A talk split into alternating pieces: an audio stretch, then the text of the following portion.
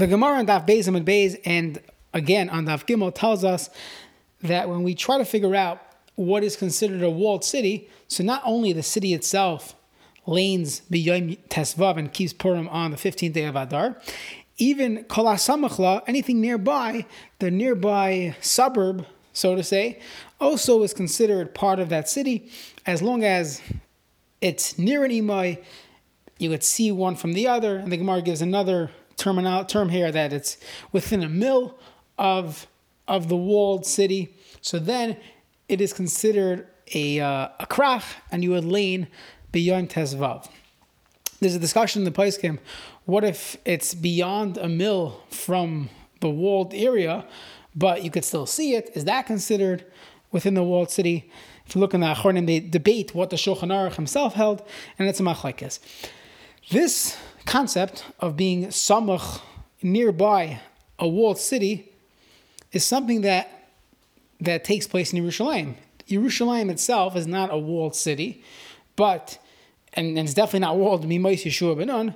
However, the Ir Atika, the old city, is a walled city, and it's Mimais Yehoshua bin Nun, and therefore Yerushalayim, or what we would call Jerusalem today, they all consider themselves part of Yerushalayim, and they are definitely considered Ir Hasamachla, if not the actual extension of, of the era of the city, and therefore that is why Yerushalayim, even though Yerushalayim itself is not surrounded by walls, it is still considered a a, uh, a krach regarding Purim, and therefore they keep Purim, as we know, on the 15th day of Adar.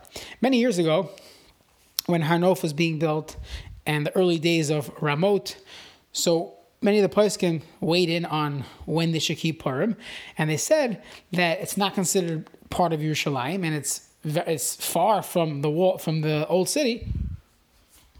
So therefore, it would not be considered hasamachla. And back in the day, people kept Yodalid, the 14th day of, of Adar, as Purim in Har Nof, in, in Ramot.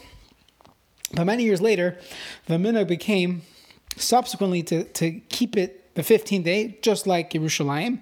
Why is that? So, first of all, the construction literally extended Yerushalayim all the way to Har Nof. It's no longer considered, you know, a separate suburb.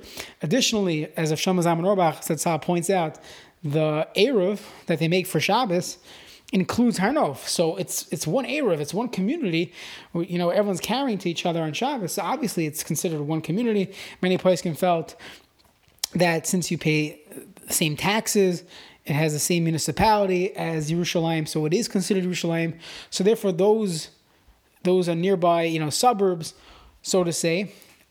Halacha today, most places would say that it has the status of Yerushalayim, and therefore one would uh, you keep Purim uh, only on Tesvav, just like Yerushalayim. There are other cities. Maybe we'll get to this in, in a daf or two when we discuss some of the classic uh, machloiksim in the place game regarding specific cities, Telzstone, uh, Tveria, other places. But just to bring out what is done, those that are leaning uh, Megillah beyond Tesvav, and they're not actually in Yerushalayim, they're relying on the fact that it's Hasamachla, we rely on it, we consider ourselves part of Yerushalayim.